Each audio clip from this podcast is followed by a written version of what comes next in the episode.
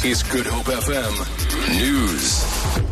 Train commuters in Cape Town have been left stranded after delays of up to an hour on most of the major lines in the city.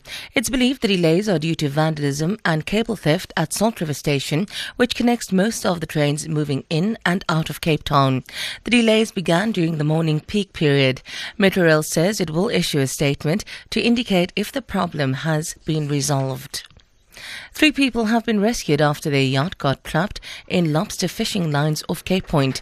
National Sea Rescue Institute spokesperson Craig Lambanon says an elderly couple and their 16-year-old grandson were returning from Saldana Bay when they ran into trouble. On arrival on scene, using South African Welders Entanglement Network cutting gear, the NSRI crew cut the yacht free and then towed the yacht to Simonstown safely without incident.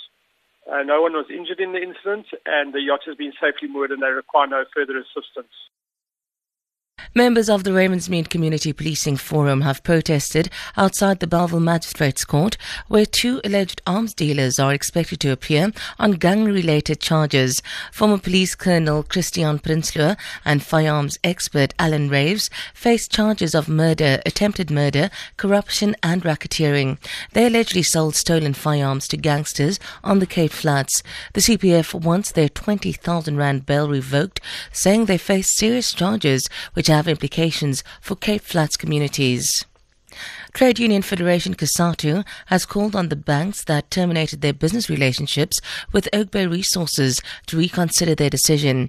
Yesterday, the Banking Association of South Africa reiterated that all the major banks acted independently when they withdrew their services from the company, which is owned by the controversial Gupta family.